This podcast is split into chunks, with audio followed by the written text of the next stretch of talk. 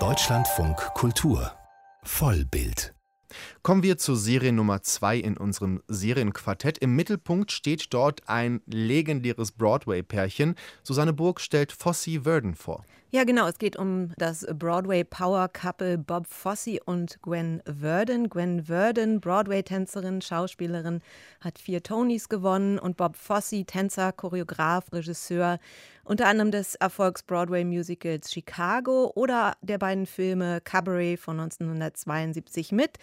Liza Minnelli und All That Jazz von 79. Und die Serie erzählt nun von dieser zum einen sich gegenseitig kreativ befruchtenden, aber dann doch auch ziemlich toxischen Beziehung. Bob Fosse war Workaholic und dann aber auch abhängig von Alkohol, Drogen, Sex und Anerkennung. Und so der Vorwurf einer Frau, mit der er irgendwann mal Sex hat, er nimmt, was besonders ist an Frauen und macht es sich zu eigen. That's what Bobby does. He takes what's special in a girl and he makes it his own. You know I was married. I can't do this. I screwed up, okay? I know that. I'm in love with her. Ja, immer wieder versaut er es mit Gwen aufgrund seiner Affären. Die beiden trennen sich, bleiben aber dann doch irgendwie verbunden. Die großen Stars der Serie sind die beiden Hauptdarsteller Sam Rockwell und Michelle Williams. Was sie auszeichnet, darüber finde ich, lohnt es sich zu reden. Auf jeden Fall zeigen sie, wie sich Fosse und Verdon gegenseitig stützen und klein machen, mit welchen Dämonen beide zu kämpfen haben, mit Missbrauchs- und Gewalterfahrungen. Das wird nicht groß breit getreten, sondern es blitzt als kurze impressionistische Szene auf. Impressionistisch ist überhaupt die Erzählhaltung weil die Serie nicht chronologisch erzählt, sondern springt. Und in den dysfunktionalen Elementen funktioniert es, finde ich, ganz gut, geht aber leider im Großen und Ganzen nicht so gut auf, denn es ist so ein bisschen ein unnötiges Durcheinander. Man sieht nicht so richtig, wie sich die Beziehung von Fosse und Würden entwickelt. Man muss sich zusammenreimen, warum sie so gut funktioniert haben, warum Fosse so ein brillanter Choreograf war. Und das ist erstaunlich, weil auch Lin-Manuel Miranda als Produzent dabei ist, der Schöpfer von Hamilton. Schade in einem so visuellen Medium wie dem Film. Und eigentlich sollte es ganz MeToo entsprechende Geschichte über die beiden sein. Dafür sollte auch Nicole Fossi sorgen, die einzige Tochter von Fossi und Würden, die als Produzentin und Beraterin tätig war. Aber die Figur von Gwen Würden bleibt ein bisschen flach und dann wird es doch wieder eine Geschichte über ihn, über Bob Fosse. Schade, finde ich, weil die Serie viel Potenzial hat. Was sagt ihr? Henrik? Ähm, im Gegensatz zu der eben besprochenen Serie säuft diese Serie natürlich ab. Sie ist aber klassisches Kabelfernsehen, eine klassische Pay-TV, amerikanische Pay-TV-Serie und mich hat sie doch überzeugt. Ich habe sie eigentlich ganz gerne geschaut. Ich habe eigentlich überhaupt keine Ahnung vom Musical, Broadway, von Jazz Dance das interessiert mich eigentlich gar nicht. Aber trotzdem hat mich die Serie gekriegt und sie hat durchaus etwas Episches. Und die Anlage fand ich dann doch sehr spannend. Ich fand die Abhandlung der Beziehung, fand ich gut gemacht. Mir dieser ganzen Auslastung, Susanne, die du gerade angesprochen hast, konnte ich ausfüllen. Also für mich hat sich das schon erklärt und ich fand sie auch auf eine gewisse Art und Weise mutig, denn sie geht ja sehr rücksichtslos mit ihren Helden um. Und das finde ich ganz spannend und eigentlich auch selten in dieser Tragweite bei so einem, ja, ist ja eigentlich ein Biopic.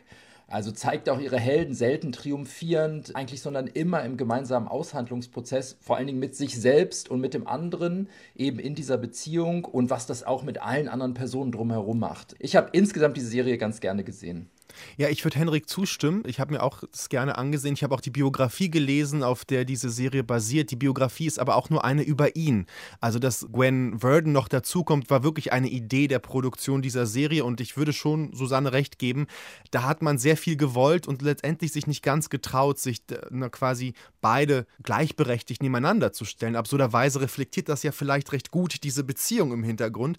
Aber was ich wirklich schade finde, und das ist ein, ein Riesenpunkt, an dem ich irgendwie nicht wegkomme, ist, dass ich in der Serie nicht sehe, warum Bob Fosse so berühmt und so bekannt ist. Ich weiß das natürlich, dass er mit seinen Choreografien, vor allem in den 70er Jahren, mit den Hüten, die Jazzhands, die Becken, die nach vorne gewölbt sind und so archaische äh, Schulter zusammengedrückt hinten, das hatte ja immer so was Sexuelles und er hat sich gegen Stephen Sondheim positioniert, sein großer Gegenspieler, der viel realistischer erzählt hat, der sehr viel avantgardistischer war auf der Bühne.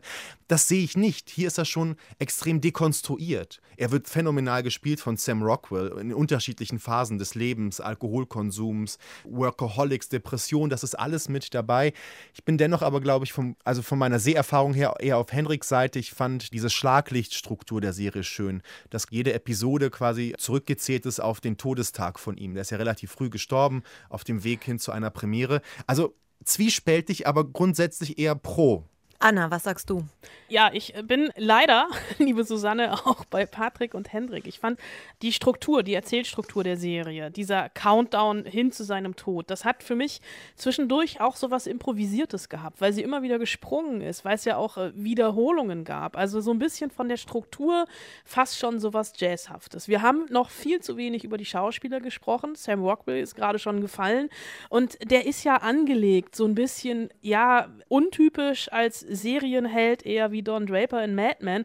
Man soll als Zuschauer ja eigentlich gar nicht mit ihm sympathisieren. Und Sam Rockwell, der spielt ihn ja wirklich als hedonistischen, langweiligen, kettenrauchenden, narzisstisch-egoistischen Idiot mit wechselnden Frauen und großem Ego, der äh, heute ja auch überhaupt keinen Fuß mehr auf die Bühne kriegen würde durch MeToo oder hoffentlich. Und Michelle Williams als Gwen Verdon, die ist nicht perfekt, aber die ist wenigstens sympathisch. Und ich finde, Michelle Williams spielt das, als ginge es wirklich um alles. Also die ist würdevoll, die hat Stil, sie tanzt, sie singt, sie bringt diesen Glamour da rein und sie zerstört ihn manchmal, finde ich, auch mit einem Augenschlag, aber sie ist trotzdem auch immer menschlich. Hat ja auch letztes Jahr den Golden Globe dafür bekommen und diese Dynamik zwischen auf der einen Seite Künstler und Muse, aber auch Ehemann und Ehefrau, dieses kreativ legendäre, persönlich destruktive, das ist für mich schon rübergekommen und natürlich ist es dann doch mehr seine Serie. Es gibt ja auch, ich glaube, eine Folge, wo wir im Drogenrausch komplett seine Perspektive erleben und da ja dann auch immer die Serie vom Biopic bricht und es diese Musical-Elemente gibt, die dann auftauchen. Und ich war da schon total drin und hatte danach auch tatsächlich Lust, Cabaret nochmal zu gucken. Ich finde ja auch viele Sachen gut. Ich finde, es gibt nur so viele verpasste Chancen. Also, Hm. äh, Anna, du hast gesagt, es ist so ein bisschen wie Jazz. Ja, es gibt sehr viele Noten, aber nicht unbedingt in der richtigen Reihenfolge. Also, Das ist Jazz. Äh, Ja, da könnten wir uns jetzt drüber streiten. Ich weiß nicht, warum dieses Kuddelmuddel zwischendurch. Es gibt eine Szene zum Beispiel. Gwen Verdon fliegt bei Dreharbeiten von München nach New York, um ein Bärenkostüm zu kaufen. Kommt zurück, klopft an eine Tür und findet eine andere Frau bei Bob Fosse im Bett. So, ist natürlich irgendwie eine sehr unschöne Szene, aber die wird so häufig dazwischen geschnitten im Laufe dieser einen Folge oder glaube vielleicht sogar über zwei Folgen, dass sie irgendwann redundant wird. Und das ist so schade, weil diese Szene ist natürlich toll und ich mag auch dieses Impressionistische, aber es ist irgendwann dann so ein bisschen auserzählt. Das ist das, was ich Es meine. geht natürlich darin, dass sie immer die Tür aufmacht und er hat eine andere Frau. Also ich glaube, dass die Idee dahinter ist zu zeigen, so sie hat das nicht nur einmal, sondern mindestens 50 Mal mit ihm erlebt. Das stimmt schon. Ich würde vielleicht einmal. Sie hat sich abgefunden damit. Ja, das ist wahr und das ist wahrscheinlich auch ihre Tragödie. Ich finde aber, zum Beispiel, Anna hat erwähnt, das ist so Muse und Meister und ich finde, sie ist nicht seine Muse. Also sehr schön ist die Entstehung von Cabaret, wie er im Schnittraum sitzt und einfach keinen blassen Schimmer hat, was er damit machen möchte. Man darf nicht vergessen, er sollte Cabaret gar nicht drehen. Das Studio wollte ihn nicht. Er war unbekannt. Er, den Film, den er davor gemacht hat, sein Debüt war ein massiver Flop und jetzt hat man ihm so viel Geld gegeben und noch Liza Minnelli vor die Kamera gesetzt und dann kommt sie rein und erklärt ihm erstmal, was er da wegschneiden sollte. Sie ist nicht nur da mit Präsenz und er sagt dann, ah, weil du hier bist, weiß ich, was ich machen soll. Sie sagt ihm ziemlich deutlich, das und das ist weg und dann haben wir den Film. Sie ist schon eine Künstlerin aus eigenem Recht. Und trotzdem, warum werden die beiden nicht mehr bei der Arbeit gezeigt? Man sieht stimmt Bob. Fosse nur, wie er so ein bisschen hysterisch die Tänzerinnen rumkommandiert.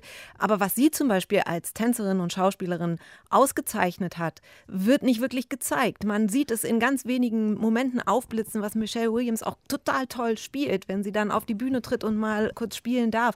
Aber warum gibt es davon nicht mehr? Das ist doch die Magie des nicht- Musicals. Das, das kann man doch Ist das auch. nicht vielleicht sogar das Schlaue an der Serie, weil das genau vielleicht auch die Realität reflektiert? Also, dass es genau so war, dass er immer sie überschattet hat, obwohl sie so genial war und er war vielleicht gar nicht so genial? Ich weiß es nicht. Für mich könnte. Da ist es müsste man doch aber also- von ihrer Genialität auch ein bisschen mehr zeigen dürfen. Das ist ja die Szene, wo sie, äh, ihre Karriere begann ja damit, dass sie einen Tanz hinlegte bei einer Nummer und das Publikum im wahrsten Sinne des Wortes die Show gestoppt hat. Wir sagen ja, das Showstopper ist einfach eine schöne Nummer, aber nach ihrem Tanz damals, in dem Moment ging die Show nicht weiter und sie musste mit Handtuch auf die Bühne, so wird das das jedenfalls hier inszeniert. Wir sehen aber, und das meinst du, glaube ich, den Tanz nicht. Also wir sehen nicht den Moment, der sie gemacht hat. Genau, es wird immer behauptet, aber man sieht nicht das Eigentliche, die Kunst. Und beim Fossi kann man sagen, Kabarett kennt man ja. Also man, in Amerika ist das zum Beispiel so. Ne? Den Film kennt man, Liza Minnellis Karriere kennt man und deshalb muss man das vielleicht nicht sehen. Wobei wir sehen ja Szenen aus Kabarett in dem Film. Interessant. Ja, ich finde, du hast da vollkommen recht, Susanne. Also das geht nicht ganz auf. Die Struktur der Schlaglichter überdeckt das so ein bisschen.